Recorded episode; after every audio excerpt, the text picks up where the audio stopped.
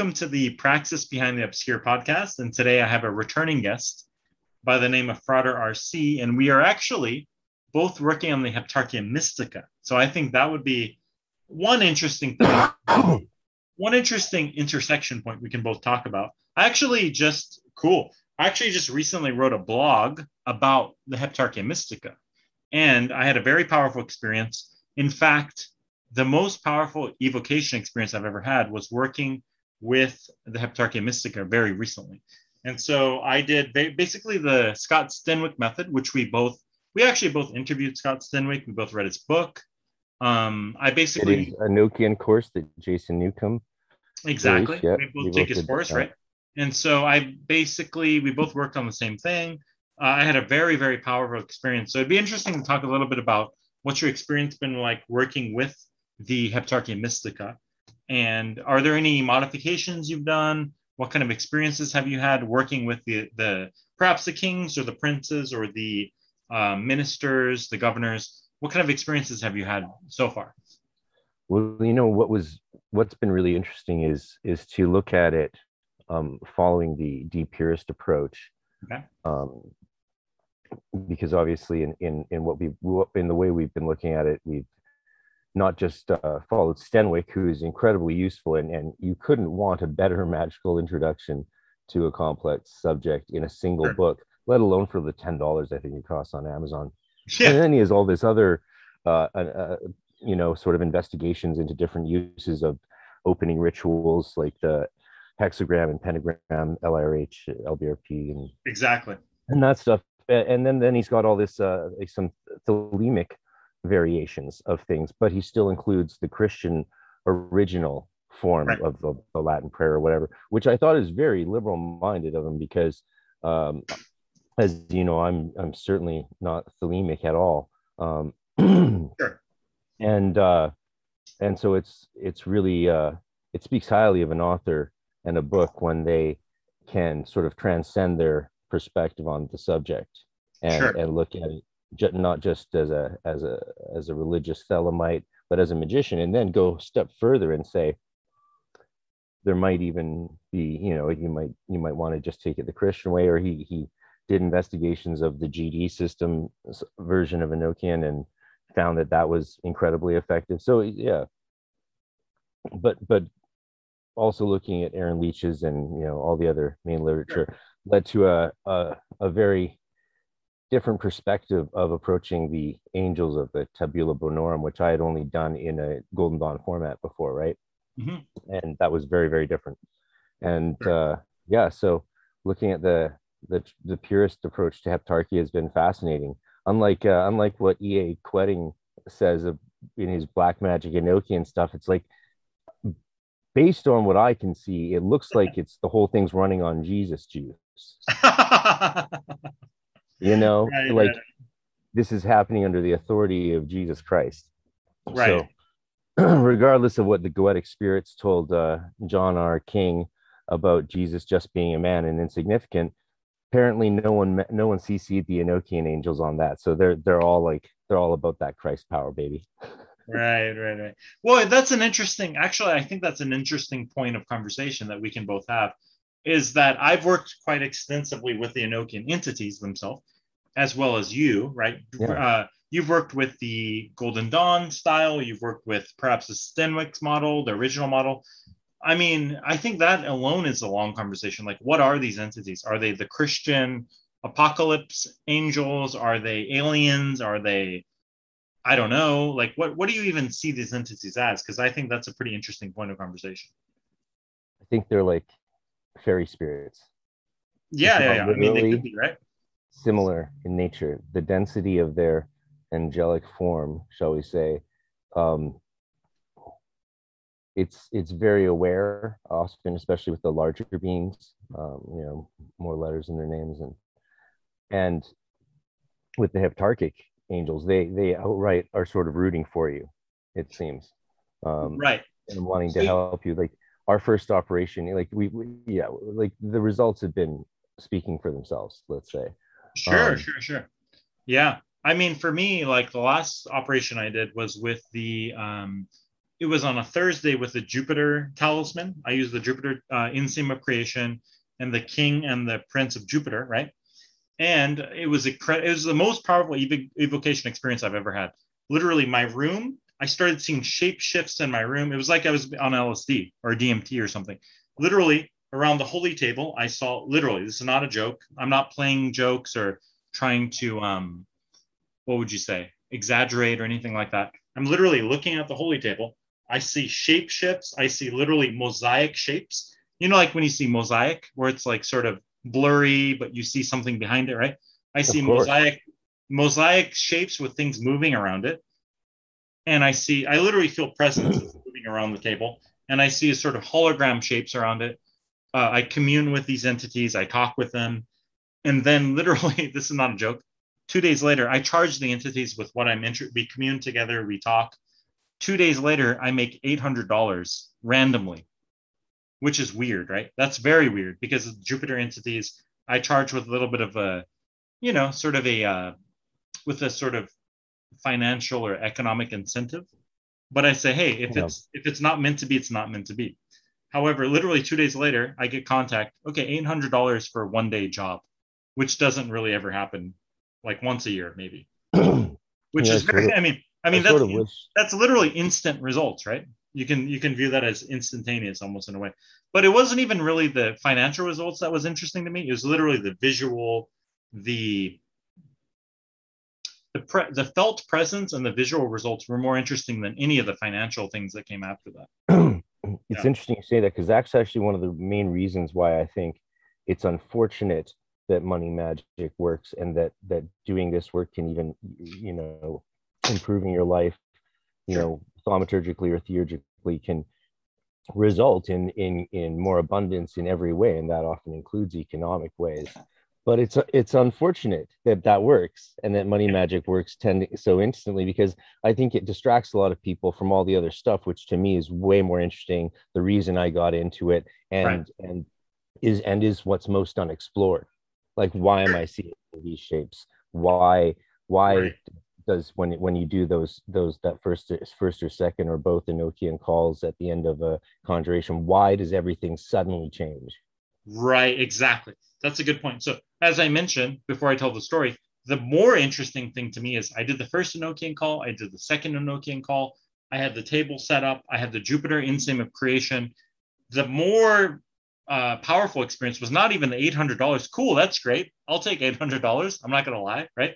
However, at the same time, it was more of the the full experience was so powerful. Literally, my consciousness was raised multiple um, vibrations up, and I'm seeing literally shape shifting. I'm seeing all these visual things. I'm experiencing this powerful evocation on any level I've never experienced before. Right? Literally, vis- visible evocation, where you see you see entities moving around, you see rainbow shapes popping out of them, that's more that's a lot more powerful than money in your pocket because that's on another that's a totally different level it's like way beyond what the physical realm of money or you know objects or anything like that right and so for me yeah like you said like sure the money magic that's cool it works it can work right however it's more of the total experience of raising your consciousness to a different level and, ex- and having those experiences and so, yeah, I'm curious about like you've you've been doing a lot of experience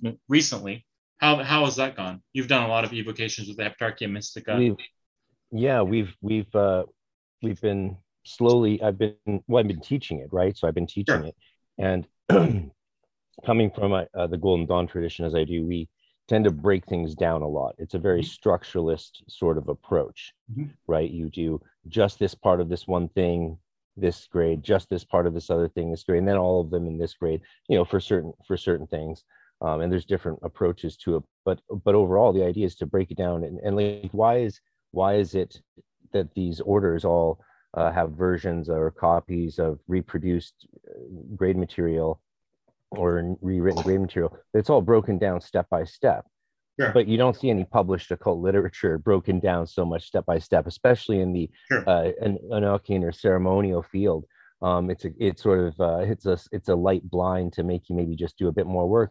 But uh, but that is how people do learn things. So Sure. when I've gone, when I've looked, I've had to go through the purest material and learn about some of the updates and and advancements that have occurred in the field since I did the learn the bonorum in my that was the first Enochian magic I was taught in the inner order Oh, because we were using it for a special project Okay. um, for a year long project, and uh, you know that led to tal- talismans, uh, international group ceremony, like everyone flying the same place, doing a thing, and then sending adepts around the world to like plant talismans, like hardcore shit. Uh, you know that that's what that's what we spent most of our time doing. Really, is trying to trying to help the world out, Rosicrucian style, really. Um, and uh, so I learned the Bonorum then, but that was 2000, 2001, 2002.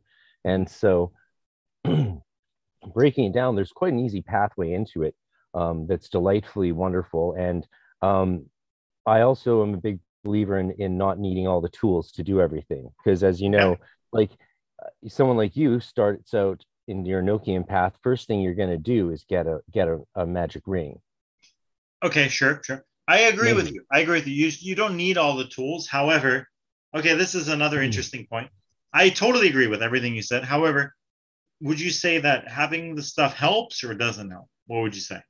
Well, the reason I'm the way I teach is is to take people through the stages of it. Sure. Like you know, we start off with just drawing a sigil, then Sure. having to realize that it, there needs to be a change. Like that's part of the learning process. I knew that it would need to be changed, but they didn't know. So Right. they put their all into that first form. Then why does it need to be changed? Show them the reason it needs to be changed. Yeah. So much so that they want to, that they're excited to change it, even though it's going to take an hour to draw that out just in pencil again. Well, um, and that's the first stage. And then you can take that as a as a contemplative symbol, like you would the tarot trumps or anything else, and and really build towards the you know full painted sigil this big that you stand on the on the floor before the the table with the all the implements or, whatever. So in that build up process, I'd rather have people realize have experience knowing both. You can Yeah. you can follow, you can do everything that you need to do that everyone says you should do to make sure it works, and it'll work. Sure. But you're not. That's all you're you're gonna know, and you're not gonna. You might even become one of those people that tells everyone who does it any with any slight deviation that they're wrong, and that they're just. They're just oh, there are uh, plenty of those people. Plenty of those. just you know fooling themselves right. but if you haven't done it you don't know that so Yeah. and, and and again in, in a in a collegial magic approach like like that i learned in the gd which again was very different to my experience in the reclaiming tradition wicca before that in the early 90s where it was just like this is how we do it it Right. wasn't it wasn't there was no you know this is how you draw down the moon and there's no theoretical debate about methodologies. It's like this is what we do and uh if you end, of course if someone didn't want to do it it's fine. Um but there's some in Enochian magic you'll find people saying you know you have to have to have this ring. Well Right. that of course is a key distinct factor between the golden dawn system and and the purist approach to Enochian where in the golden dawn system you you sort of the power comes from the five six initiation Mm, and you know your lamen that's sort of the ultimate tool of tools right.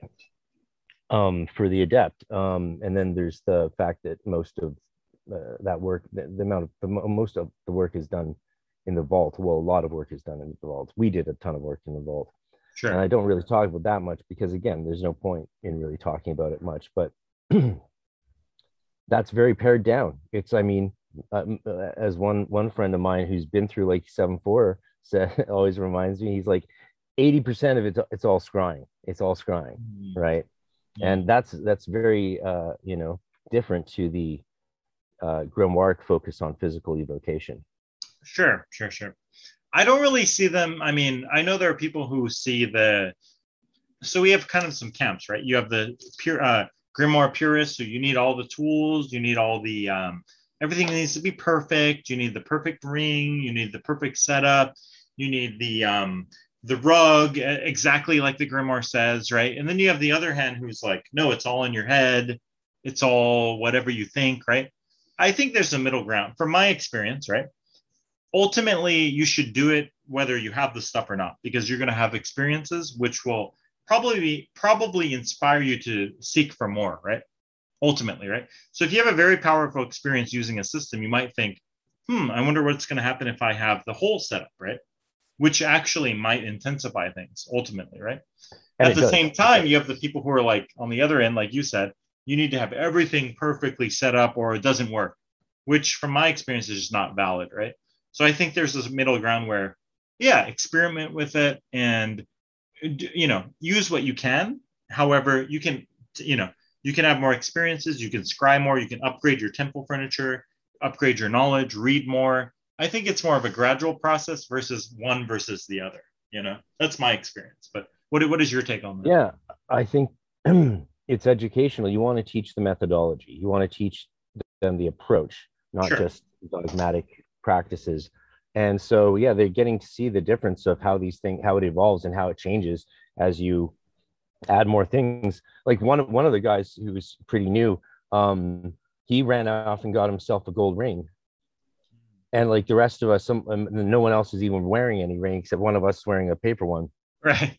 because because that one it wasn't required that week next Right. week it'll be you know the next time after that it's we're, we're adding things in so so people can see the the changes and it's really fascinating to see the changes because i come from a full temple tradition from a very active temple uh Yeah. consecrating all your tools doing all the grades right like um so i know how i know how good it can get but also i know how important it is to not be one of these people who are limited by that and that's where you see people like go through the system graduate you know and then stop practicing Right.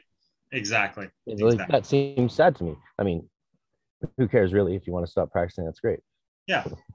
Yeah. No, I, t- I totally agree. I totally agree. So you've been recently working with this Heptarchia Mystica conjurations, right?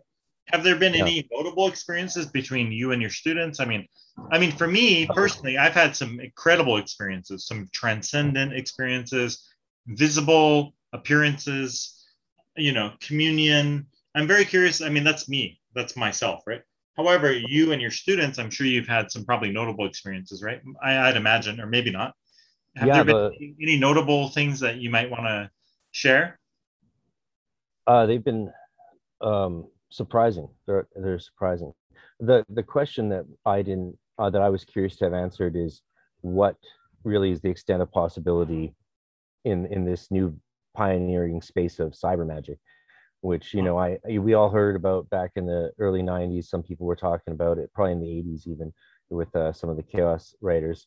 Chaos Um, magicians, yeah. and and you know I, I never thought that that would ever be me i would Okay. never be in that space and uh and uh next thing you know uh a pandemic hits and like well Right. uh i guess uh i guess i'll explore what i can explore and Right. and look into the realms that i can actually make a change in yeah Mhm. so what's been shocking is the effectiveness yeah i would say i'd say the the w- ritual work in cyberspace Uh, you know is is just as dramatic uh, and profound as as in a physical temple with someone which that's the craziest thing and uh you know there's we've had a lot of conversations like we're talking a lot because it's a little bit crazy and it makes me think about the idea of like you know the jesuit father Teilhard de chardin's noosphere idea of the of the the net of consciousness surrounding the world and sort Uh-huh. of the manifestation of the holy spirit and sure.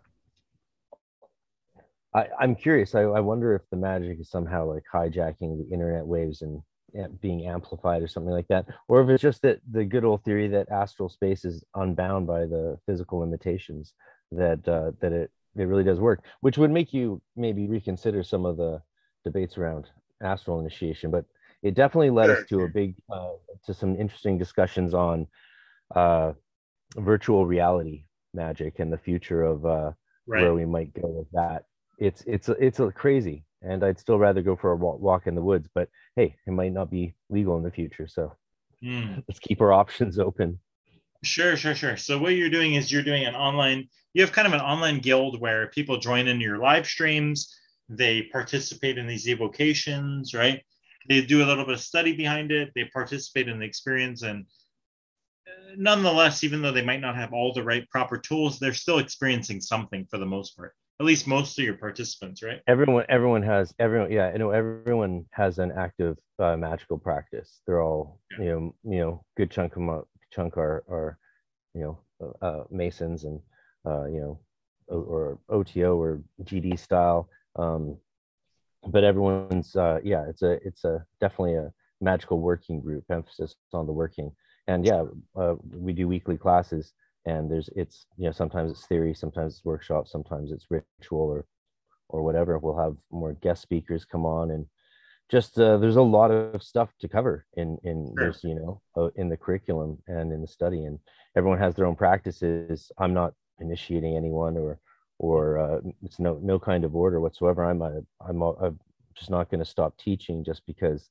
you know the universities have lost their minds and, and conferences aren't happening and the right. world's gone a bit crazy um, i'm not gonna yeah i'm not gonna stop because i don't need to and uh and and uh yeah so i'm just you know doing the spiritual direction thing which is really what what you know the main use uh, for my master's degree anyway in divinity right sure. that that's literally what i was trained to do um, and it usually is done practiced in the churches across uh, denominational lines in fact uh, spiritual directors usually it's recognized that it's it's a it's a kind of counseling training right? Mm-hmm. um, where you are really looking out for that person's journey um, rather than trying to get any kind of follower. That's not what it's about. Yeah. Sure sure sure. Yeah very interesting because you've had a lot of experience in the golden dawn and you've you know you've been in pretty much all the what would you say the positions or the offices that I got to do like almost everything in the GD. Um, yeah, yeah, right, right, right. curator for a long time and cancellarius, praemonstrator, sub praemonstrator for the whole order when I was rewriting their grade material up until the schism. And uh, yeah, um, past Hierophant, of course, got to do Hierophant many six month terms, as well as like Hieros many times, Kerux once, which is awesome If you can ever be Kerux, that's fucking awesome. And I did Kerux while as an adept too. For a while, we were really rocking it, and we had enough adepts there to actually have some the major and lesser officers um, okay.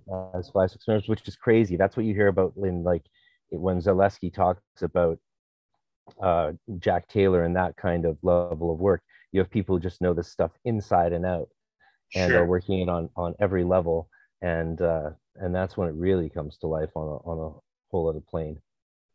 Yeah, very interesting. What's another interesting thing is you've never got into thelema, right? So, for example, like that's that's another whole bag of. I, I did a book report on Aleister Crowley in grade eight to try and like shock my teachers. Okay. And got a schooling in Rudolf Steiner instead, and and never looked back. Right, interesting, interesting. So look what I got below my laptop. I literally have Gems of the Equinox, uh, annotated by Israel Regardie, right? Yep. Yeah. I know that book well. Very good book. Very good book, I gotta say. And oh so, yeah, like yeah, yeah I definitely had all the books and read all the Crowley stuff. Right. And in fact, last year I was just rereading uh, his Confessions. Uh, Confessions. Uh, yeah, yeah, it's in the box of my stuff in California now, but uh, hopefully I'll get it soon. And it was really different to read, uh, you know, as someone closer to his age when he wrote it. Like very, very different. I mean, fascinating guy, right? Like, and sure, sure, sure. So, so like uh, as far as I know, I mean, we're talking a lot about Enochian magic. Uh, Aleister Crowley, he actually had a whole, he has a whole book called Vision and the Voice, Liber 418, which is scrying the whole aethers, right? He literally goes from Tex to lil, and he reports his whole experiences, yeah. crossing the abyss, you know, all these kind of crazy experience, uh, you know, communion with Babylon and all these things, right? Whereas in the Golden Dawn, were, were there any adepts who recorded their experiences about working with the Aethers or working with Enochian magic? Oh, yeah. yeah. I'm, I'm, sure, I mean, I would imagine there would be some, but are they reported or is this sort of inner order stuff or what?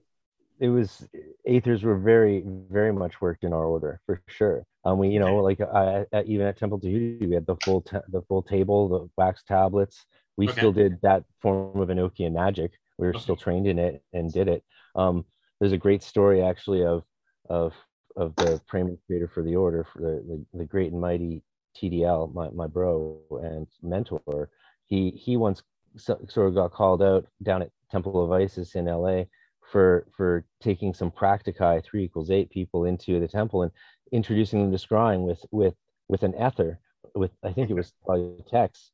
Um, sure. though I no, I think it was it must have been Lil because that's the closest. Crowley went the wrong way about it, right? Um, it, okay, interesting. It doesn't really make sense because you're starting at the altar, at the double cubical altar of the universe, the center of reality, and mm-hmm. going from Lil to Tex, but whatever. It sounds yeah. like he had a good time with his buddy, so you know, yeah, you know, uh, maybe sure. the peyote gave him a short, made it opened up.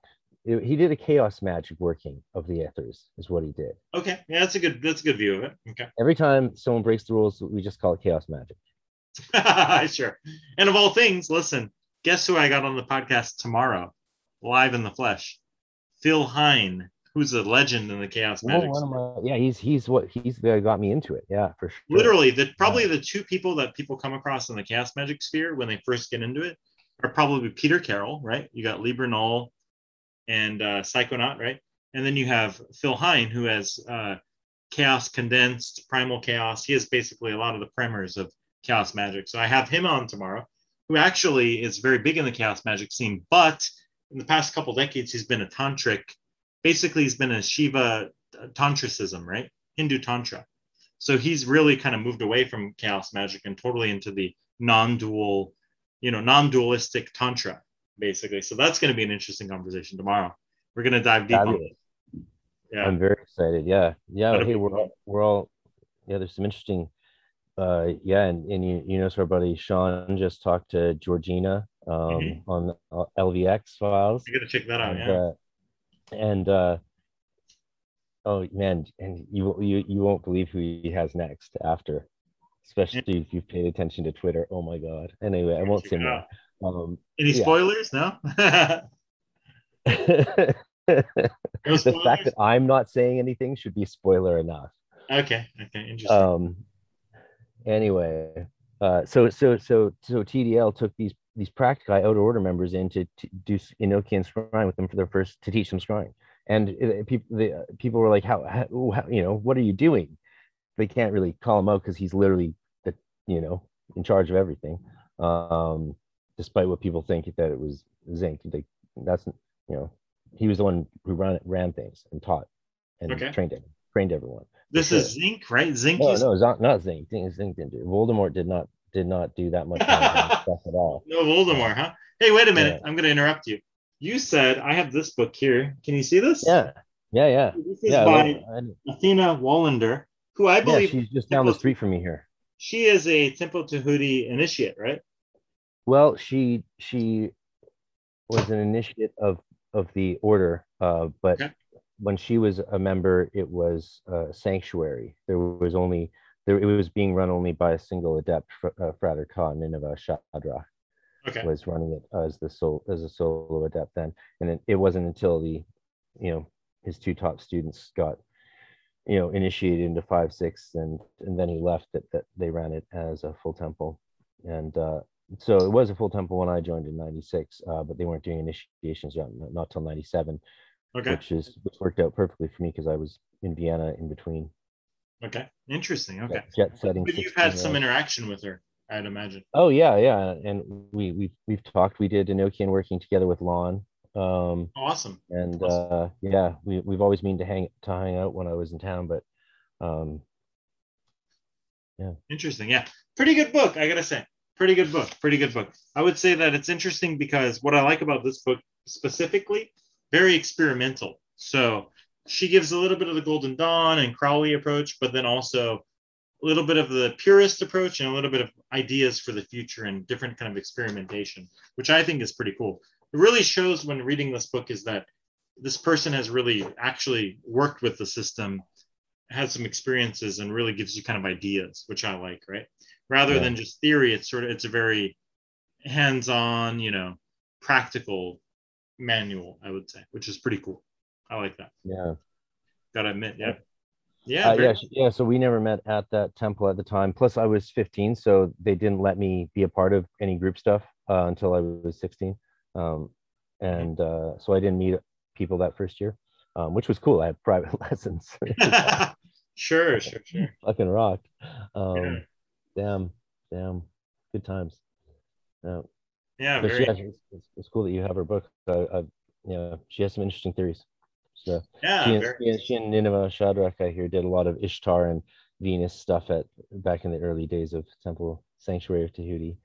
Um, Yeah, very yeah, some some wild magic they they they were doing. Uh, when groups are starting off up, they all do a bit of wild stuff. It seems they really experiment a lot more, and then they get larger and more codified and And rigid, and then they break apart again. I was just reading about that with the old Order of the Golden Rosy Cross in Frater Acher's book. Oh, interesting. Um, Hold on a so- second. I actually, Me a actually really- finished reading this together. I really want to read that book. Can you tell me a little bit about that book? Well, it's missing more full stops than anything I've ever read in my life. Okay. Like- okay. Like the, I think I don't think there is a period in German. Vielleicht. I don't know. I'm just joking. I'm just joking. But um, it's a wonder. It's a beautiful book. Um, okay. Can you can you tell us a little bit about um? So what what exactly does it? It's Rosicrucian magic magic. Frater Acher, Acher, right? The German Yeah. uh, German adept.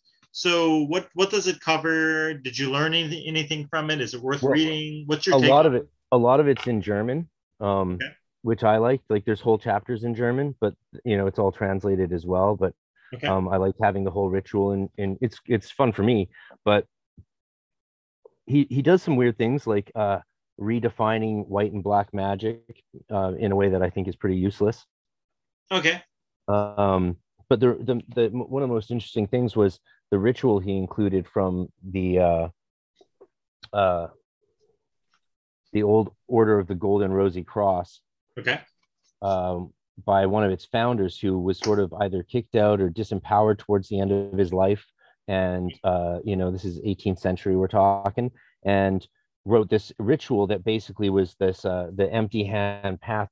And it was sort of written as though to his son. Who knows if that was actually what it was passed on to? Because if it was then the son probably would have destroyed it and we wouldn't have it in archives. But it's a it's a ritual of based on a, a basic tree of life agrippa formulation of the sephiroth and the invoking the divine names and hierarchies and their their jewish prophet um, to initiate yourself i think you're standing in the ocean when you're doing this or maybe you have an altar there's different phases but overall it's a it's an initiatory ritual for for uh, for everything, but emphasizing that you're not joining any order. It's an invisible college uh, style ritual. You know, there's no members, there's no orders anymore, there's no temples, there's no rituals. You're you're pure, free, open Rosicrucian mystic after that, and and that's all there is. Okay. Um, and and what's interesting is you can see that this guy who wrote it, having formed this one of the oldest and most uh, you know sort of renowned uh, Rosicrucian orders of the past, you know, 300 years ago. Um, you know, when he got disenfranchised and and and when his order had grown so so formal and rigid that Uh-huh. he, he was of no longer used to it, he formulated this ritual initiation at the end of his life that could be used by his hypothetical or real son to, Uh-huh. to get what he got before he felt that it, it became ca- uh, calcified and useless. You know it's like if you you can't do that then you can do this. And maybe we should all do this anyway. It's sort of it seemed like a very sort of end of life realization of what the core of the mystical path is. And and and you know i think that's that's beautiful that's wonderful Very interesting. So, so it's sort of. Would you say the the book is like a collection of rituals and essays and things like that? Is that no what? there's just there's just the one ritual it's it's Okay. sort of uh it's sort of like you know a mixture of uh, historical documents Okay. and uh Commentary. philosophy philosophy of of the like rosicrucian philosophy and and what it means and what it is and i think some of the stuff uh the, the emphasis on on ma'at and uh which is you know um big focus through teme and the gd style as well but i think that comes from the Quareia josephine mccarthy Uh-huh. uh ethos that he's a part of but it's it's still quite lovely to read what it is to live as as ma'at um yeah Interesting. Okay. Would you say? Would you recommend the book, or what? What's your overall? Oh yeah, yeah, yeah. It's it's it's definitely it's definitely if you're if you're at all interested in Rosicrucianism, it's it's kind of a important addition. Okay. Uh, okay. I might, I mean, I've been considering many- picking it up. I, I haven't bought Yeah. it yet, but I'm. I've been considering checking it out. So, yeah. yeah, yeah. There's not many people making that kind of contribution in that field, and uh, no matter no matter what percentage of it you wholeheartedly feel an affinity to, it's yeah what you connect with is going to be significant i would say. And, Okay. and and understanding some of the history like it's a great corrective to a lot of the other nonsense that there's that i've had to read recently for this. I've, I've been absent from my podcast and and everything uh, as people might have noticed and not that posting that much online because i've got deadlines for writing and i'm in full writing and research mode mainly other than than the classes Uh-huh. and some of the stuff I've been reading that's come out since I last paid attention is is absurd. It's insane, like, you know. And uh, Sure. like in in in in Lyam Thomas Christopher's Kabbalah, Magic, and the Great Work of Self Transformation, Sure. he, he mentions uh, that the the in the Golden Dawn's formation they invented this grade structure and then fabricated some connection to Rosicrucianism Okay. uh, that didn't exist just to sort of sell themselves more to their members, which were Mm, mostly okay. drawn from the Theosophical Society, and Anna Kingsford's Hermetic Society, and uh, and and but also the artistic community and Mhm. and such. So he, uh, which is just such nonsense for someone even for for any Golden Dawn adept to make that kind of gross error in basic history is Sure. is crazy. And the fact that, that people then are running off with these absurd impressions of it. For example like the golden dawn was founded by william wynn westcott. He didn't fabricate a rosicrucian connection. He was he was the supreme magus of the societas rosicruciana in anglia.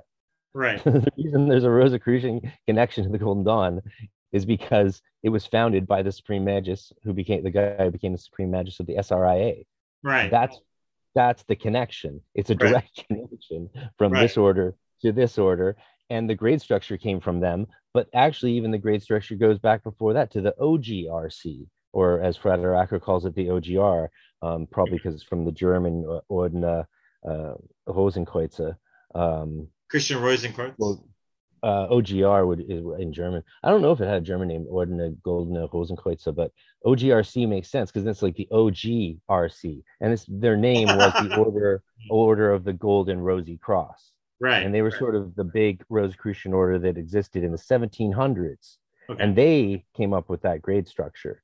So Okay. it's like right there, you have 300 years of transmission and adaptation of the same structure Mhm. just adding more and more and different things to it along the way to, based on serving the needs of the time and the place is my uh, hermeneutic estimation of that which i think is essential to really looking at the way the vicissitudes and, and transformations and developments within any system of magic or spirituality or, or thought whatsoever you have to, Sure. look at its its relationship to the time and place if you want to understand why it was being done this way Sure, sure, sure.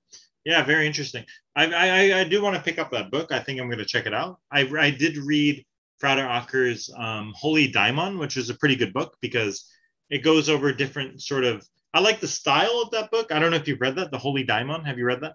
i've i've i've, I've seen glimpses of it but but no um Yeah, it's pretty my- cool. of- it's pretty cool. One of my students just went through uh, Black White Magic, Black Abbot. I do want to read uh, that. I have not read that one. Yeah, all, all it's it's it's all sort of interesting. I, I put it as like for for me like Frater Acher and like Jake Stratton Kent. It's like anytime I have a chance for enjoyable reading, I Sure. dive into that stuff because I like some of the stuff I disagree with more than the stuff I agree with. You know, because Sure, it sure. it's Food like for thought. yeah and there's been a lot of things that i disagreed with but and that took like three five seven years to gestate maybe for some more ex- experimentums to to take place. And then i realized damn I, I think that might be right. Like that's i Yeah, got, turned around. right? i got turned around from the dualism to the spirit model uh Right. of like just like i don't yeah i'm i'm i'm still there might be something demonic about demons or unclean spirits. Might be something demonic about unclean spirits but there are also you know there might but there also might not be it might just be our perception you know if, if you're at this if you if you go into this divine frequency of hyperspace that's full of light and love and then Mhm. you you take a look down into something qliphothic you're going to be like oh that's evil but if that's where you started Sure. maybe you're at home there Sure, exactly. so the Mm-hmm. the moralism doesn't hold up metaphysically Yeah, I agree. I agree. Actually, recently, now you're talking about uh, you're talking about Frater Acher. I just picked up this. I don't know if you can see it on the screen. Jake Stratton Kent just came out with a new book called yes, I heard. Night School Volume One. I like the title. Night School Volume One: The Sworn and Secret Grimoire by the Master Arbatel, translated for our age by Count Abaca. So uh, what it looks like, I haven't read it yet. I just picked it up, but it looks sort of like a Arbatel. He's working with the Olympian spirits of the Arbatel, and so it's sort of a how to grimoire, how to use uh, grimoires, and specifically working with Arbatel to use evocation is what it looks like to me. So I'm going to read it. I'm going to try to do a little bit of experimentation with it, and I do want to have Jake on, which would be great to yeah. explain. You know, it's sort of a how-to grimoire, which isn't really out there, right? Like everyone has their theories and whatnot, but it, it looks like an interesting book. So I'm going to definitely read it, work with it, and try to interview him and see what the whole process is. You know, it, will be an interesting one because Jake Stratton Kent, like you said, Fred Acher, Jake Stratton Kent, they're really pushing the boundaries of. They're putting a lot of good new ideas. Like you said, maybe you might not agree with it, maybe you do. I think the more important thing is sort of mixing the mixing things up and making you think, right? Sort of giving you a different perspective. I like that. Right. I really like right. that. I think that's yeah. important. That's value in itself, right? Yeah, seeing seeing different, like you know, the interpretations are one thing, uh, uh, but the experiences are another. So uh, when I when I read John King, it's the experiences he relates of dealing with these spirit, these goetic spirits, is fascinating, especially sure. how he handles them and all of that stuff. Some of the conclusions and interpretations he draws from them, I I might take issue with. One sure. good example of that is really interesting. Um, you know, he notes throughout the interactions and demonstrates in the diary entries mm-hmm. in Imperial Art um, the deceptive nature of goetic spirits okay. um, and, and, and how clear how clear that is, and and you see that it's, okay. it's related in his accounts. And so, on certain things, he'll challenge them, assuming that they're lying but on other conclusions he draws based on information they give him because they he wants them to be true he okay. assumes that they're just spouting divine factual reality like mm. um like that jesus was just a man mm. not special at all okay interesting interesting right that sounds like you want that to be true otherwise why wouldn't right. they lie maybe just to their from their perspective he's not divine or anything. And I'm not arguing either side of that at all. I think sure. Jesus was absolutely a man. Sure. Um, if he existed at all. Sure. Right, right, right. No. Who knows? We, Which we is know, that's a, we know that's a debate in itself, right? There's probably just a couple of them. I don't know. Who knows? Uh, the historical Jesus debate's a it's a weird one. Um, that is a weird one. That is a weird one. I mean, who who really knows, right? I am think very familiar with. Remember when that coffin came out with the inscription and stuff? It was like it was like professors of mine that were part of the you know team contributing to the analysis of what it meant by James, brother of Jesus, and, and that sort of stuff. So I was in in theological school at the time, and and you know we had yeah, it was part of our part of our education in a big way, like learning how to interpret. Because what does the meet the you know you really have to understand that the word brother would have been applied like the way sure. you and me call each other brother for sure sure sure sure whereas in our culture today we wouldn't write that on a tombstone right right. Right, i wouldn't on my tombstone i wouldn't say that you're my brother. Right, right. People would be like oh he had a brother. He never mentioned that. Mm. interesting back then that that was not what it would have implied. Sure and sure. we know that by looking at other archaeological and historical and textual examples very precisely and very closely and you and extensively. You look at everything. Whenever you interpret anything passage of the hebrew bible you know at that level um, you're you're look you're comparing the key words to every reference you can find in all the midrash rabbah the targumim mm-hmm. and everything like that. You have to. Otherwise you're probably just missing out a ton of insight just for a little bit of laziness. Yeah very interesting.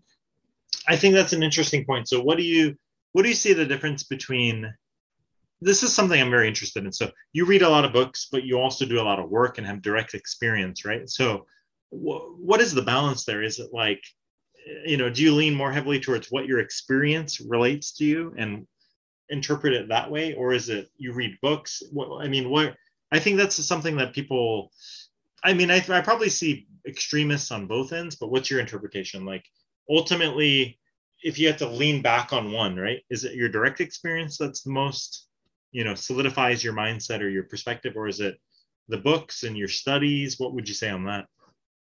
Um, I think it's the the tension Okay. that yeah. is created between the interplay of the two that is most important.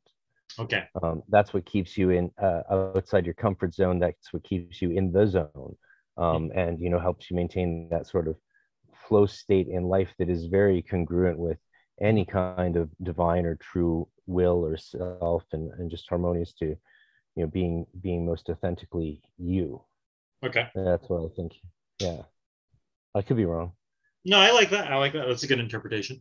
Um, I've actually recently been downloading and reading a lot of the Tantra stuff. I've been going kind of old school. So I started out more of the Eastern path, I guess you would say, right? Like Buddhism, uh, Tantra, things along these lines, right?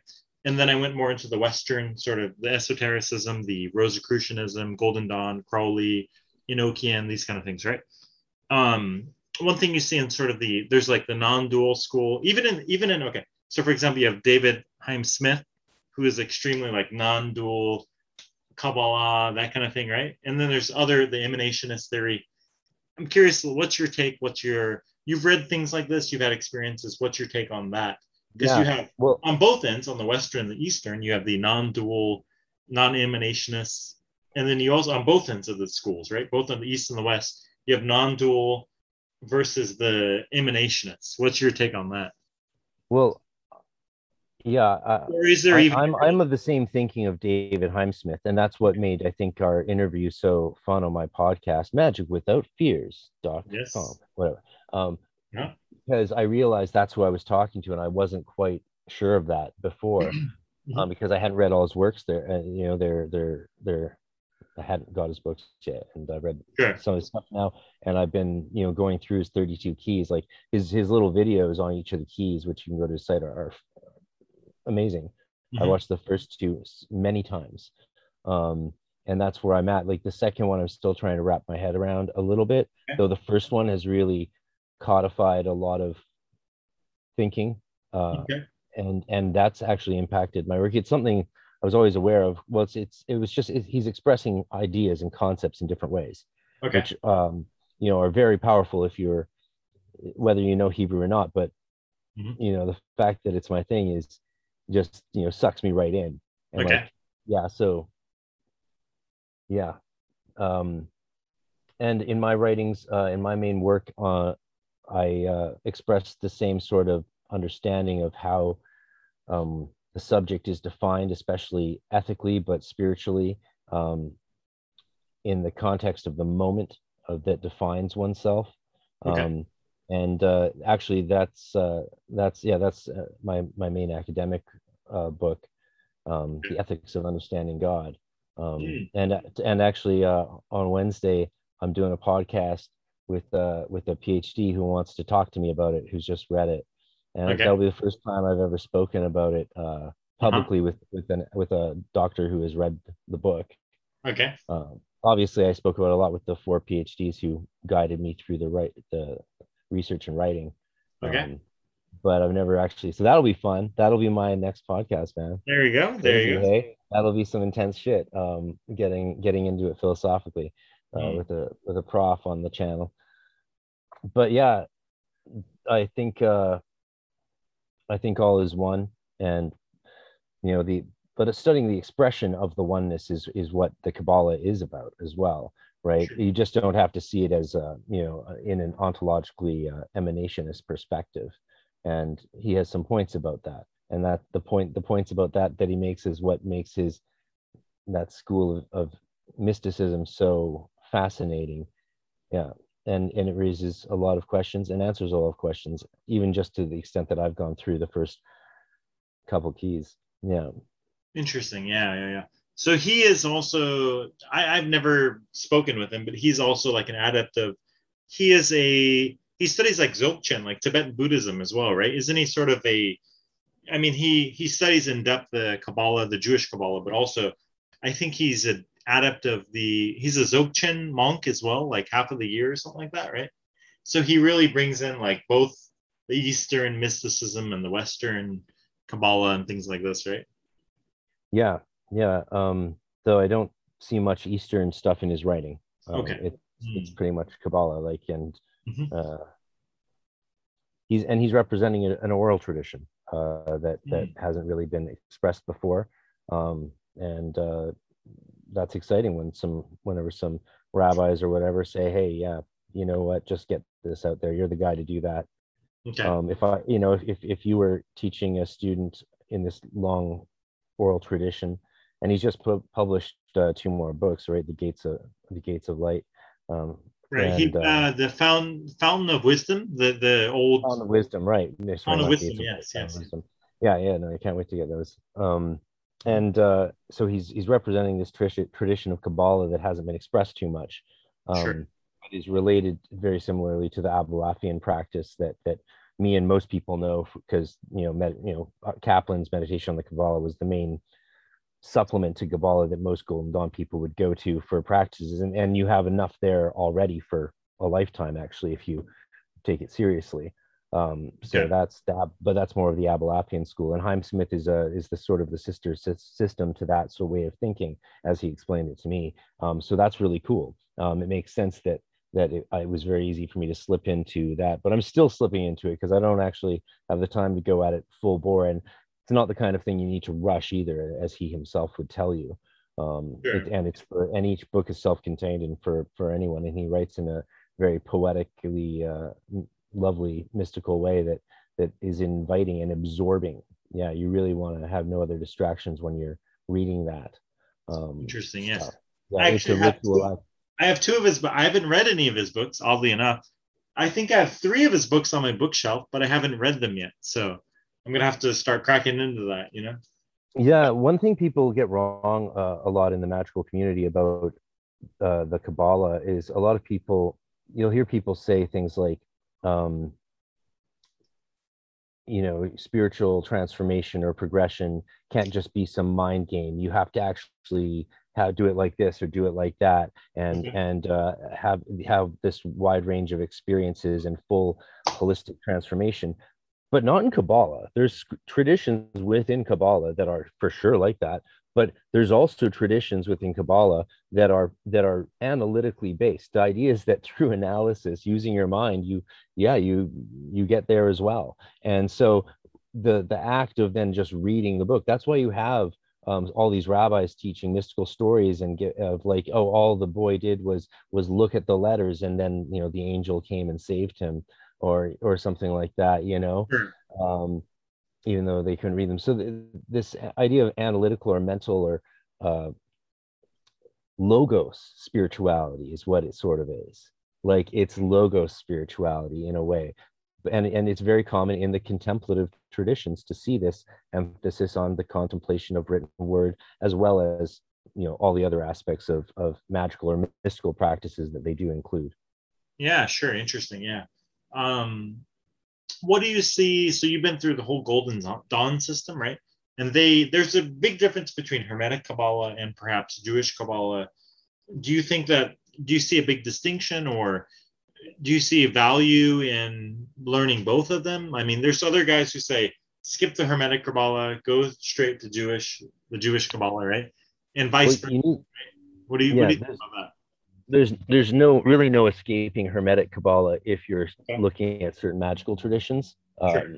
right like if uh if you have to know these hierarchies of angels associated with these these sephira and you're doing the kabbalistic cross with uh Gevurah and Hesed reversed from the way they are in, in Jewish Kabbalah, like that's Sure. a heresy. Um, that's that's the Christian element of heresy within Hermetic and, and Christian Kabbalah, which Okay. is what Hermetic Kabbalah is. It's the idea that you're you reverse that because you're stepping back into the tree. That's a key crucial difference. There's nowhere in Jewish Kabbalah you're ever going to see those two things getting reversed. It's always Hesed is always would be on the right shoulder. We are the reflection of God in Hermetic Kabbalah. We are the Tselem, right? Mhm. So um, yeah, that's that's one difference of Hermetic Kabbalah. But you need that if you're going to do even the LBRP with a Kabbalistic cross, because you're you're doing that. Um, it's why a lot of people like will face west and doing the middle pillar because they're stepping back into the tree and they want to emphasize that. It's Sure, sure, not, sure. not that's not universal, but mm-hmm. uh, all that that idea is the is the is the def- one of the defining differences and then there's a bunch of other ones of course um, mm-hmm. but it doesn't prevent you from practicing the you know kabbalistic practices on their own ground um, especially since you know this is a magical approach to these things is looking at operational effectiveness. Sure, right? sure, sure. So you are part of a golden dawn temple. Do you think the future you are part of a formal temple. Now you do this kind of online community. You have your own uh what is it? Hermetic uh, mystery school.com can you tell us? Yeah yeah. Is that the yeah name? well i do a, i do a you know a free monthly lecture that anyone can come to and okay. uh then weekly classes which are awesome and exciting. I mean it's uh it's wonderful. And then uh some sometimes i'll record them and you can you know take individual like study individual techniques if you just want to do your own thing. And i'll present techniques as succinctly as i can um, but okay. as comprehensively as i can outlining in a a perspective from across different traditions and letting people know about variations that are done. Just so that uh, you know if you, you, don't have access to anything else you can at least get as best you can a full perspective of, of mm-hmm. the range of, of things. What do you think is the role of the online school the online guild versus solo practitioner versus joining a temple? What do you what do you see are there distinctions there?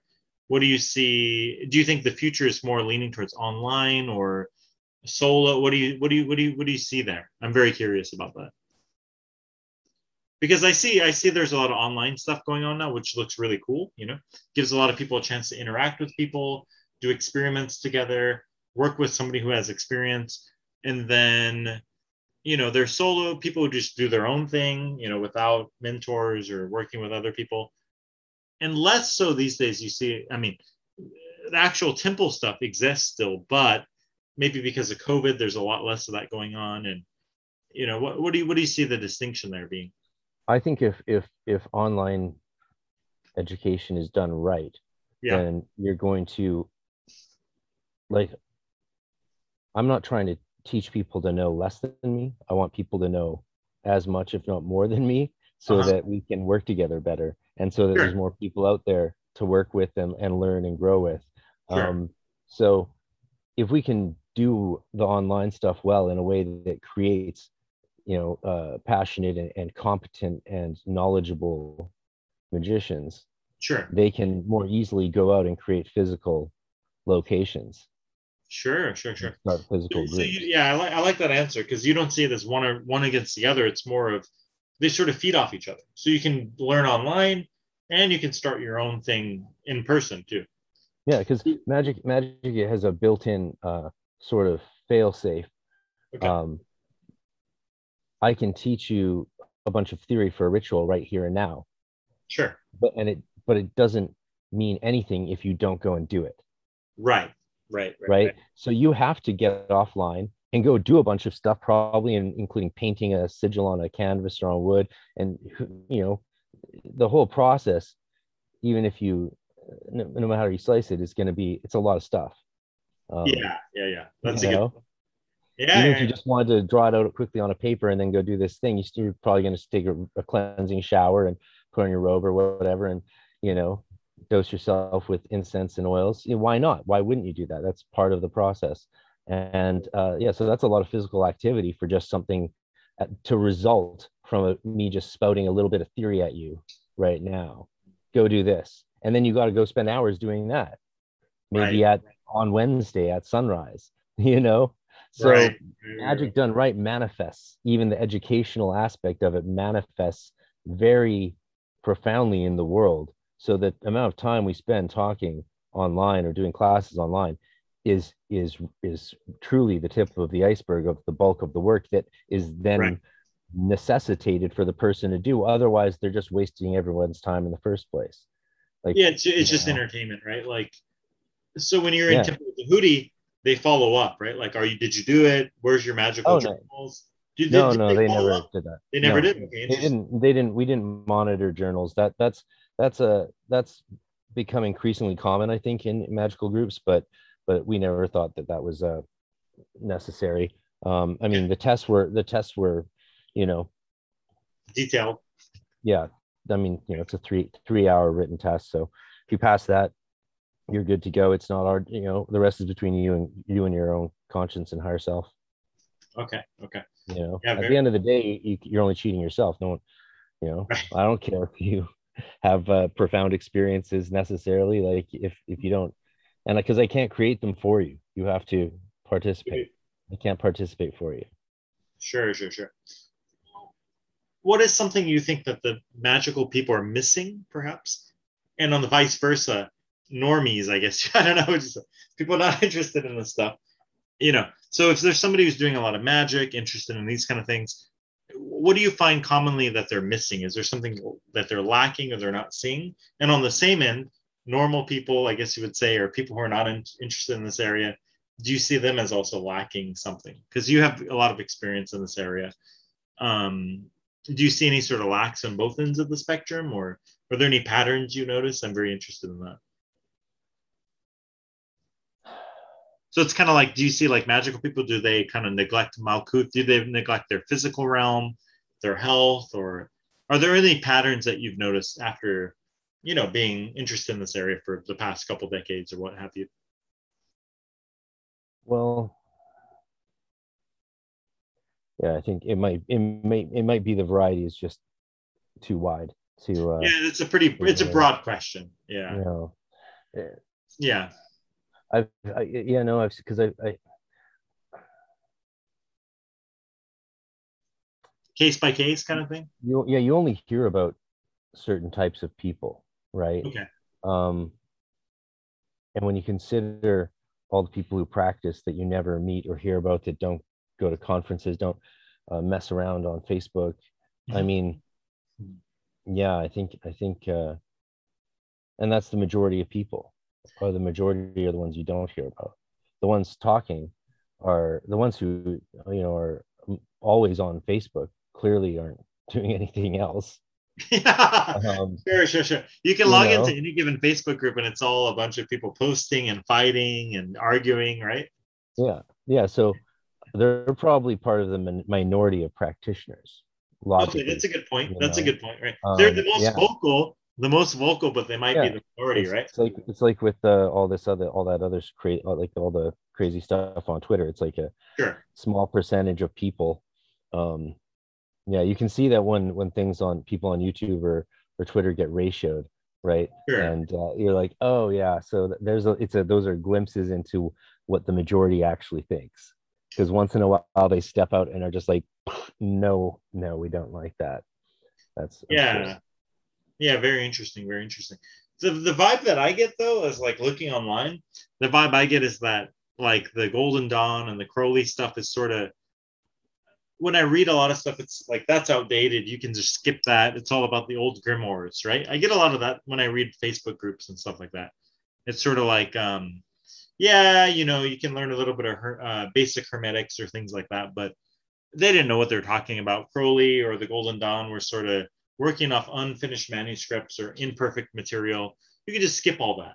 That's that's kind of what i read a lot online. That's what i see a lot online right? Well see that that makes sense if you if you uh, consider that like the the kinds of histories these people are reading from books like this uh, like Sure. like like christopher um you know you, if these people aren't reading like the the these people aren't reading the good books that really show uh, a fuller perspective like you in right right here in in with in stephen skinner's and francis king's techniques of high magic you go from from the most preliminary thing uh you know what is magic to evo- how to evoke to physical appearance all in all in less than 250 pages. That's pretty dense. Like I, if someone if someone's like oh i read that it's like oh what's that mean? Well you know i read that and then i started it's like so there's no reason like you didn't do it because right there you have five years at least. Right. That's five years. Did you do it? Right, right right. Yeah good point. That's a good point. That's a good point. right? And and are you going to tell me that he doesn't know what he's talking about because because he never studied any any grimoires really? This mr skinner whoever? Right right right right. You know? Right. This is the guy. This is mr grimoire and this Right. is his his version of an introductory manual of self-initiation you want to you want to get into this stuff here's the basics Right. Here is this is when someone the people you're talking about say, yeah, you can do a bit of hermetic stuff. There you go. This is a bit. Five years. Right. Five years. Yeah. Good what, point. The problem is your standards of what a little bit of practice is now is shrunk to such a minuscule five second TikTok amount that no wonder you end up like giving up because you have no idea what this stuff is capable of. Yeah, I like your answer. I do like your answer. I mean, I think that um, with so much material out there, it's a blessing and a curse, right? In other words, you have so many things to study, so many new books, so many that's historical reprints, but at the same time, that's all that can be. That's just is just my opinion, and you can. Yeah, that that's I mean, exactly why masturbation. I it can be mental masturbation, right? So when doing, I was when right? I was 15, that's why I joined the Golden Dawn right. because I had been initiated. Uh, my first physical initiation was in uh, 1988 into the yogic tradition. I practiced that, meditating twice a day yeah. from 1988 to uh, you know I did another initiation when I turned 10, and that, those were beautiful ceremonies that really opened me up a lot and probably explained a lot of the later early developing uh, sensitivity and psychism and all that. Um, and then from you know I lived in an OTO oasis when I was 10, and and and ended up with this uh, uh, Regardie's Tree of Life in my in my things when we moved out. And uh, you know, a couple years later, I read that.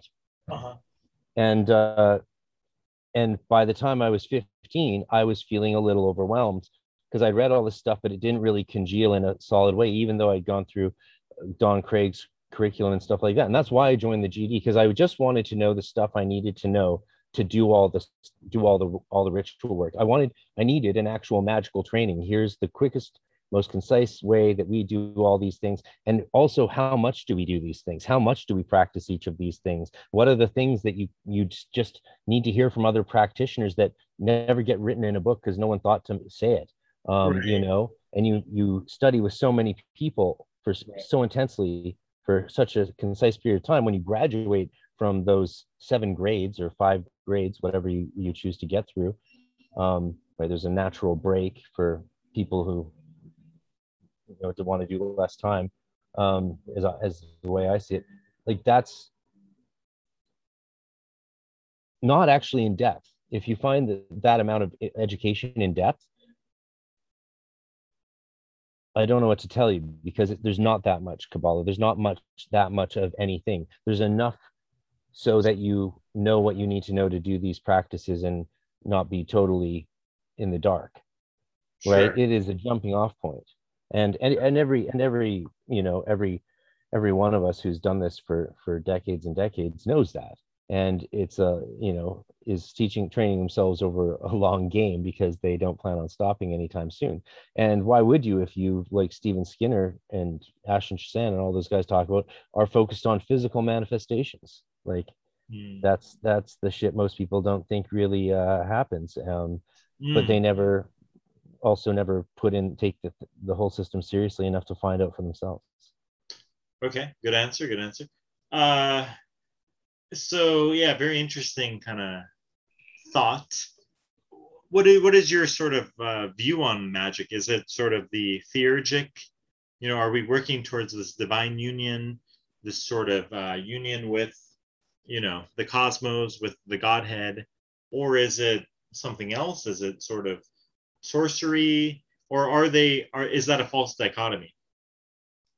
Yeah it's a i mean it's a broad term that that mm-hmm. contains a lot of disciplines within it. Right right right. Right? Geomancy's magic. Sure. Right? Certainly right. especially in the process by which you do the core aspect of the divination. I mean you're essentially in, you're invoking the gnomes from the fairy kingdom through the through, you know or the watchtower in the north um, however you see it. You know, it's a gnomish magical act that connects you with the uh, the stars in some some way. And uh, yeah, it, do, you, do you see a big distinction between magic and mysticism? Are oh yeah. Yeah, or do they work together? Are they are they no entry or they? I mean, huh? mysticism is is not necessarily um, a part of magic at all. Like like you know, Skinner likes to say that spiritual magic isn't spirituality. Oh, okay. I would say that you know it might that it, I would could argue it's de facto part of your spirituality because you practice it and you're you know we all have spiritualities but from another perspective you know maybe not because it's a technology of practices that have been passed down and should be studied and validated on their own merit right. through this tradition that they've been passed down and that's and he's right when he points out um, that there's a reason that the core practices haven't really changed that's why you don't see every hundred years or so magic being completely rewritten Mm. we never we've never had a harry potter formulation of magic despite the fact in in actual in actual traditions in history of magic despite the fact that it's that's the prevalent uh, presentation of it in fiction in a lot of fiction is this sort of uh, you know Mhm.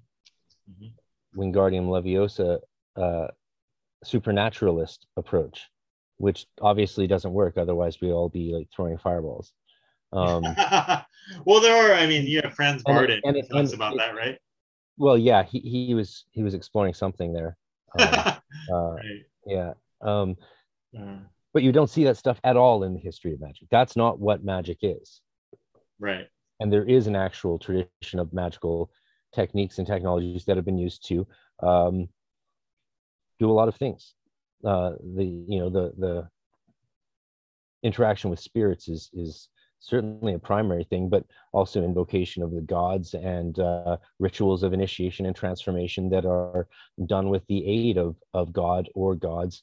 And uh, then lead to uh, improved uh, ways of uh, interacting with spirits, subjugating spirits, learning from spirits, and discovering out knowledge. Mostly, it was about interested interested in acquiring knowledge, and that's still very much something that is used for today um, to Sure. explore the limits of knowledge. That's what people like. Uh, you know, uh, us are doing in the entheogenic realm with ritual magic and and exploring and asking questions about our what reality is based on, on our experiences there and how those experience change can change based on certain magical technologies whether it's sound frequencies rituals sigils you name it crop circles hmm hmm Yeah, I see that. I see that.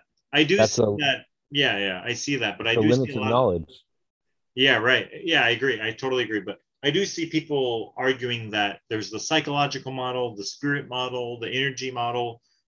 I mean, to quote Stephen Skinner, the psychological model has largely been discredited. has largely been And discredited. I, I think it, it's a Yeah. shame that that as much as I love Aaron Leitch, he wrote an article that sort of prom- emphasized it as a problem, thus sort of uh, highlighting an issue that I didn't think was really there. Mhm. As much as Regardie should be credited for uh, using his psychoanalytic education and training to explore the psychological realms uh, and aspects of magic, because there's definitely you can't. There you can't are, yeah. no psychology, you know It's valid on. on. it's valid Um, on its own plane. that's right? not what it is. I mean, psychology is a, a new thing that still is um, Sure. highly um, creative, let's say. Mhm. I mean, like, you know, I mean, the subconscious isn't, it's not really a thing. The superconscious, subconscious, sub, that's not really a thing. Like, right. That's not, that's not tried and tested Your ideas. it's, yeah. it's a theory, a working theory, or a methodology that probably at its best is heuristic and going to get us to a further understand, help us maybe ask enough questions and, and do enough studies that we get to a further understanding of, of a greater view of the truth of what's going on. And and I think entheogens is a big part of that, right? Um, Right. You know, uh, Yeah, I agree. I agree. I agree. So so it's like so you know when Leitch emphasized that in that famous article about psychological and spirit models it i, I think it i think it reignited people taking a psychological approach Interesting. Yeah. I, I, and- I and haven't read that creating, you know, article. dichotomy because yeah that was no no one no one ever in my experience from you know childhood onward ever talked about this stuff like it was uh, all a code for some sort of mental programming Sure. However, that's a popular approach. You'd be surprised. There are a lot of people who do see these practices as being sort of a psychological um, hack, I guess you would say, right? so you use, for example, the LBRP, it's like it's going to open your mind. It, it opens new parts of your brain, which might be valid, right? You do these practices and it actually might because every it everything does. is as above, so below. If you believe in as above, so below, it probably does tune into different parts of your you well, know that's my point. physical physical, yeah. Regardie did that study for us. We you know he was the guy who uh, went and said hey look this is what's happening on a psychological level. Right. Right? Right. Um he never said that it only exists on a psychological level. Right, right. jason's new film approach is is so excellent because he's familiar with these things like NLP that I don't really know anything about and don't uh-huh. care too much about, but it's it doesn't hurt to hear more. Like whenever I do come across it, I'm it's interesting, but then I forget about it and move on. Um, but for some people that that's going to be very very uh, some people really lock into it and think it's that's amazing and they really get it and it resonates with them and that's cool he right. looks at that stuff but he's still talking about actual spiritual beings that exist in some spiritual land that we still don't understand but you know exactly. seem to tend to encounter uh, in certain ways either uh, ritually in trance states or uh, you know on dmt yeah exactly. Yeah very good point very good point. I think ultimately mm, what would you say? Mm, i think ultimately being reductionist is the problem right? Like everything is in your mind everything is spirit. It's probably a mix of both right? It's probably some things are mental some things are on that plane some things are on the spirit plane some things are on the energetic plane right? But being like trying to fit everything into a box i see is problematic right? It's very narrow-minded. It's very dogmatic. It's very yeah very victorian. it's a very narrow reality tunnel. Not being able to switch between different paradigms and has to be this versus this. It seems very low level to me you know? It's victorian and structuralist. I mean yeah. structuralism was is what is you know we, we see it in linguistics so so wonderfully useful. It's putting everything breaking everything down into boxes structuralism right. is what people usually mean when they say the popular phrase deconstruct uh-huh. um, what they're meaning popularly is actually structure referred to as structuralism and then philosophically deconstructionism is something totally different which i'll be discussing with a professor uh, on wednesday um, and we'll oh, look nice. at that we'll look at that stuff because yeah yeah he he's written some very nice comments about my book which is awesome which yeah it's very flattering so very excited to hear what uh mm-hmm. what he thinks of uh, yeah of that work anyway. Yeah yeah sounds very interesting. What are some uh you know what, what are what are some areas because you're currently exploring the heptarchia mystica and you're doing a lot of work with that. Are there any like future plans you have for your you know your hermetic mystery school? Any things that you're excited about working with or? well, direction you know, right now there's one class a week. Um uh the there's there's about uh, you know 10 or 10 or so of us give or take at, at present but hopefully we'll uh you know grow to be able to have you know two three classes a week. Okay. um and uh more guest guest speakers and stuff like that and just uh, have a fun open community. Like i said there's it's composed of you know masons druids uh, oto thelemite gds initiates and non and ex initiates like it's a it's a mixed bag. Again people who just want to study the techniques of magic okay. that's what we're doing we're studying the techniques of magic um, and people have their own practice i i don't fall i don't oversee at all what anyone does on on their own and if we decide to do group practices then we that comes out of a group discussion or desire um, because okay. uh, we didn't know if it would be fun, if it would engage us, and it turned out to be the most amazing thing ever. And uh, we're all very excited about that. So, um, yeah, that's crazy. Cool. Yeah, that's like the the the difference between like uh, using following Stenwick's model of, of the the first and second Enochian call to create a micro or macrocosmic experience, or both, was absolutely uh, worked exactly as he said it would, and it was quite crazy because the the yeah when when when focused on the using the call just for the the micro experience and his his whole thing is a theory in the first place because right. there's gaps in the heptarchical uh, grimoire that that we you know have to complement and draw from other assumptions and sources to to make work um, right. which is why you know none of this purist stuff either grimoire or or uh, enochian is ever truly pure because right. you know just like Ashen Chassan says like you know I follow he, he follows that stuff but he's he'll still tell you what he draws in and when he podcasts right. with me he's like yeah he'll use you know golden dawn signs uh, like uh, Uh-huh. Harpocrates and and Horus when when he feels they're appropriate and you know he incorporates a lot of stuff to make it work and that's the thing right? So there's never it's never about purism really. It's it should be acknowledged to be about pragmaticism. Um Hmm. that's Yeah. what magicians want more than uh, uh, and that's the difference between uh, magician magic and religion really.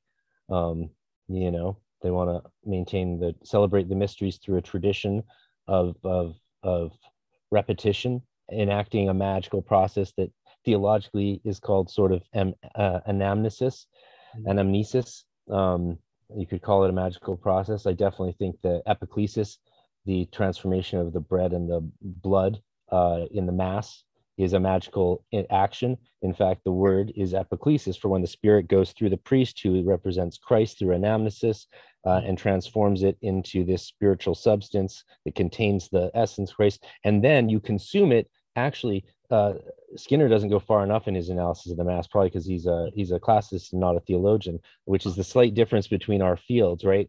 Um, uh, because academically we have very similar backgrounds.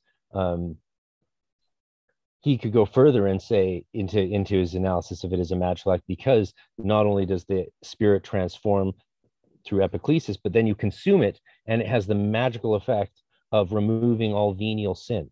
So when when Christians consume the sacrifice, the host, the body and blood, they or just the body is sufficient because it has blood in it is the theory. Right, right, right. That's right. how they started saving money on wine for all the parishioners. That's exactly why that happened, but more or less. Interesting. Um, uh, yeah, there that was the argument because some there was outcry, outcries in the Middle Ages when certain churches stopped offering wine along with the host.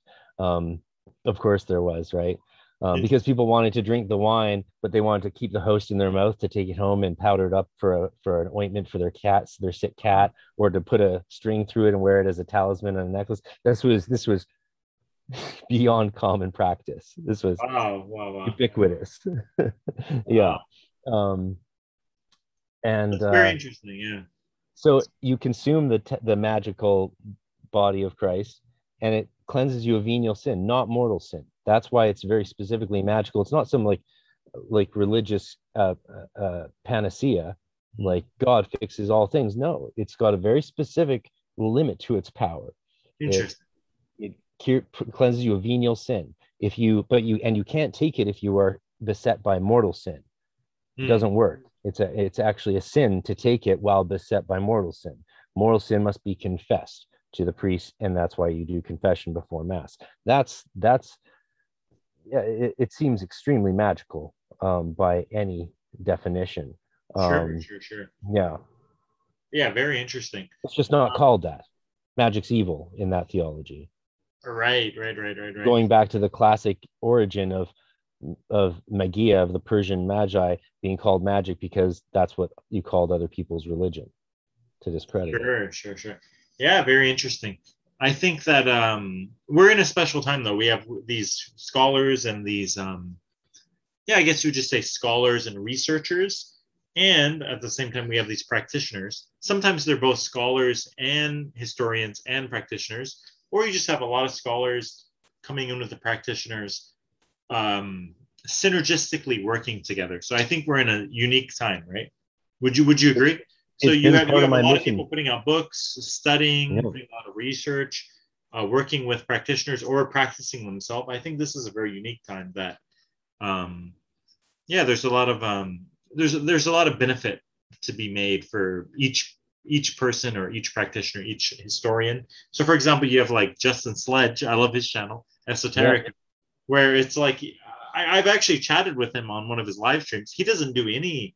He he No. you know, he majored in esotericism with a focus on John Dee and the um, you know Enochian magic and yeah I'm- actually uh just like a third of the way through his masters right now because he Wow. he's the only other person in esotericism that i've seen who focused on semiotics and that's what i focused on so uh, Okay. ferdinand de saussure and charles sanders peirce were like my course study leading up through uh the, the postmodernness like uh roland barthes and his uh his approach to anthropology and mythology um you know again this is also coming out of uh Claude Levi Strauss, and then up to Umberto Eco, who really synthesized semiotic approaches. And then my favorites, which are Robert Corrington, Kevin Hart, and these are um, Robert Corrington specific uh, reframes metaphysics in a semiological uh, naturalist approach, which okay. is really, really his work's really amazing. His new book, I think, is is uh, his new book, his last book, is called Deep Deep Pantheism. Very huh. interesting. But I would say someone to they should start with his book Ecstatic Naturalism. But if you aren't somewhat versed in philosophy, it, it could be tricky. Um, like okay, okay, yeah. yeah, yeah, very interesting though. So, but I mean, as you mentioned, Sledge, he's putting a lot of information out there, a lot of history, research, you know, things along those lines. But he doesn't actually practice himself. He even mentions he's never tried Enochian magic. He's never tried. Yeah, uh, he went to Amsterdam with a friend of mine. He was in the same class as a friend of mine at when he did his Amsterdam uh, degree. So yeah. Um, yeah, very interesting. Along with a few other guys, we we all. Uh, anyway, um, he's a D and D guy. He's a he's a yeah. He's a, he's yeah, cool Dungeons um, and Dragons, right? Yeah, there you go. Mo- no, most so like from the my first uh, association for the study of esotericism in East Lansing, 2004. Uh, yeah. When I hooked up with that whole crowd academically, it was midway through. It was during my second master's um, year, and uh, they are not practitioners. Like you don't, you can't talk about it. Like you, you couldn't talk about it back then like huh. you did not say that like yeah you were you would be mocked very readily um, right. um uh, yeah if if people knew that you were a practitioner and if, if it hadn't been for the national post of canada the Ma- national post mag- uh, newspaper outing me in a in a 11 they talked about me for 11 paragraphs in this national cover story on the waldorf school system and they just trashed like it was a it was a it was a Hit piece. A, a libelous attack hack such a job if ever I saw one. And it had fully discredited me before I even arrived at the conference. Um, wow. The organizers and everyone knew about it. And from and that was when I found out that even though I got accepted in, by Nicholas Goodrick-Clarke in his doctoral program and did that, there was n- likely no chance that I would ever get published in the academic field because of that hit piece.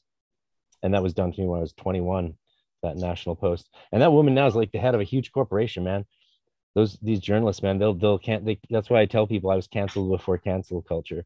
Like journalist took a top student from a excellent school, you know, breaking academic records and just destroyed his life academically before uh, it could even start. And uh, through lies, through lies. Um, so yeah, crazy. That's right. a story. I haven't ever talked about that. Um, yeah, yeah. Carol Millstone, she can go fuck herself. yeah, it seems like, like, the safe way is to go all theory and history, but not an actual. I I don't do this. I just uh, I study the history around. of it. That's the safe route, you know. Imagine if your job was just to run around publishing lies about people to destroy their lives.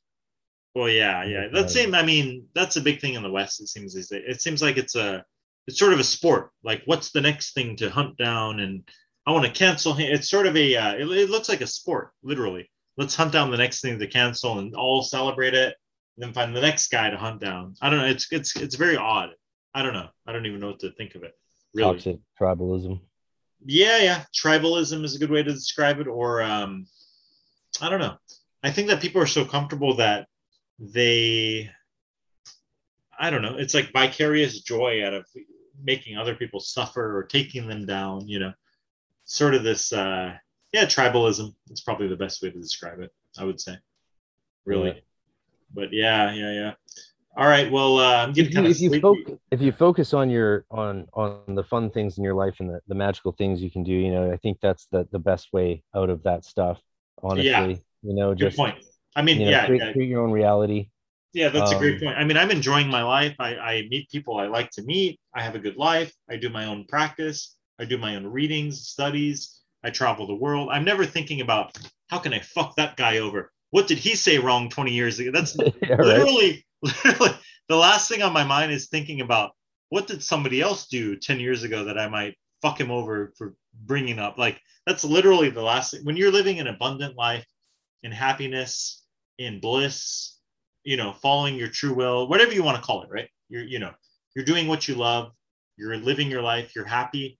You're not I mean, by default, you're not going to be looking to crucify the next guy, like Jesus said, right? Like, why why look at look for a fault in another person when you have a log in your own eye, right? It's sort of that's probably the last thing that's on your mind, right? Whereas yeah. I think on a so maybe in the West, I'm in the East right now. I'm in Korea, totally different continent. But in the West, it seems like that's sort of the uh, group mentality is sort of this uh, blame the other person. What's wrong with everyone else rather than what's wrong with me? How do I improve my life? How do I make my life an epic life? My interest is more I want to live an epic life. I want to do Enochian magic. I want to travel the world. I want to learn languages. I want to make it epic. I'm not thinking about how do I fuck the the next guy over or what, what's wrong with him.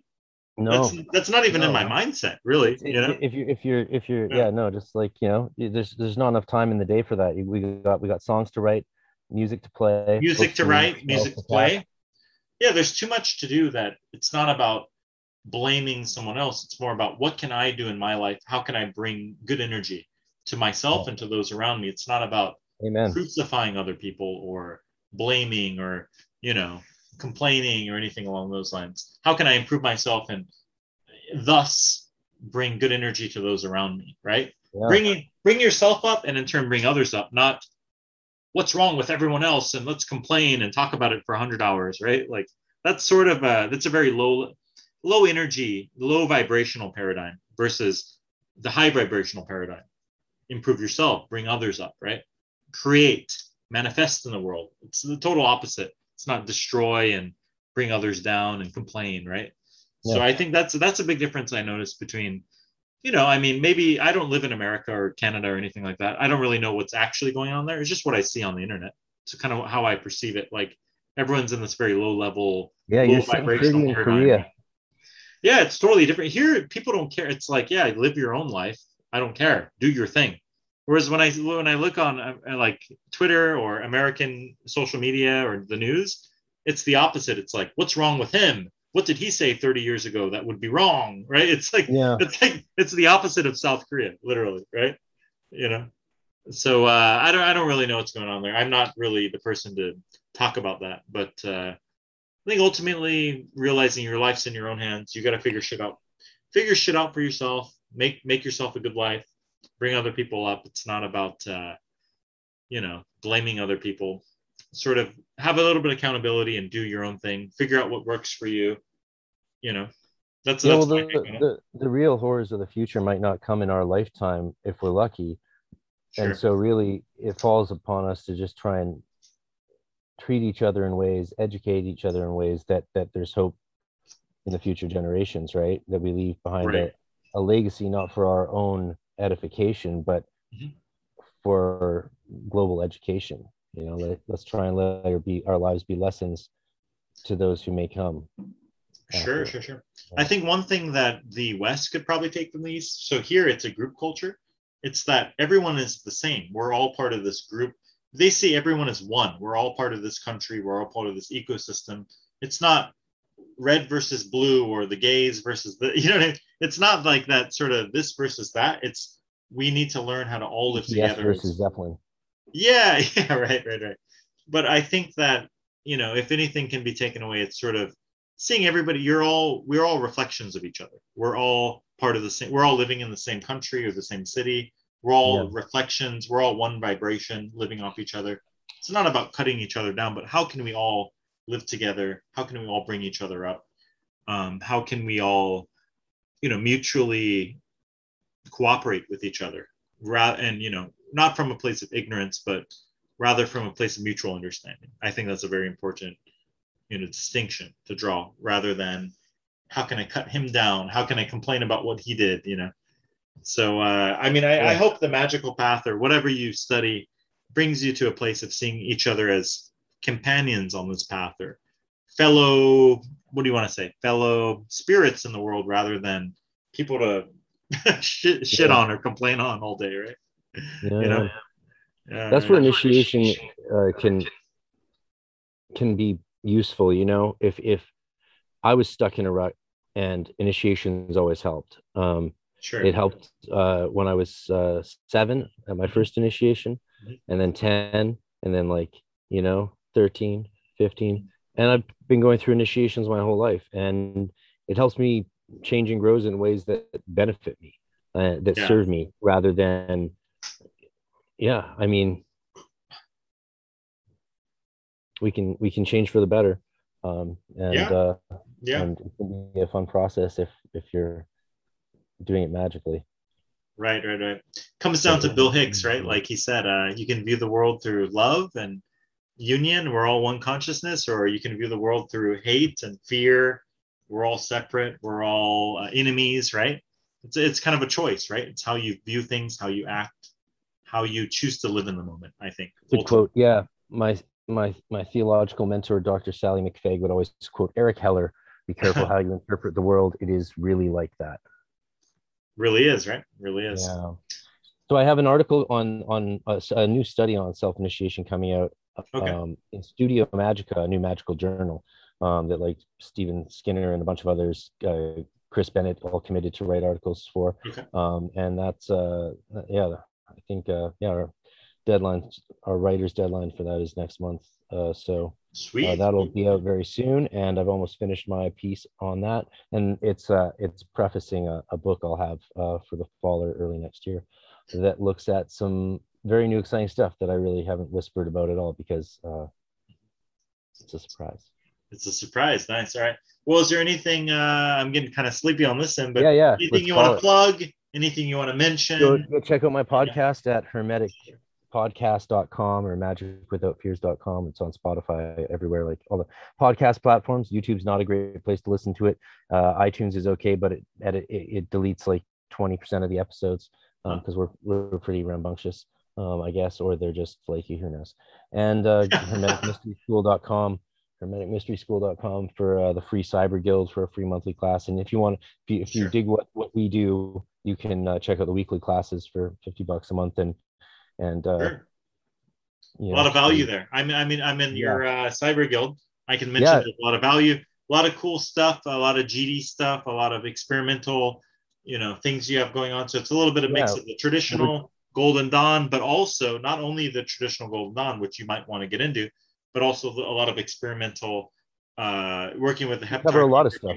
other stuff. So Yeah. you get a you get a mix of both. You know, you get a good mix. yeah like like next month we're studying more tatwas and we've got some some uh you know fairy evocations uh, on the books and uh also kabbalah lessons and just yeah i teach in a very you know, holistic way based on practices and, and techniques and uh Sure. supplement it with Right. large amounts of theory but only as appropriate to really facilitate uh increased operative workings and some Okay. most people are everyone involved is either in a group or on a self-initiatory path it doesn't really matter and everyone's super super cool and chill so it's fun yeah we have a good time and Perfect. uh perfect. Yeah, thanks yeah. for having me back brother Very was- good, very good. I think you're uh, my second uh, second returning guest. I've only had you and Cliff on for uh, two different episodes, so that's good. and, And, Chris, uh, how i first heard about you Yeah, yeah, we're gonna have to do it again soon too, for sure. shalom Okay, all right, take it easy.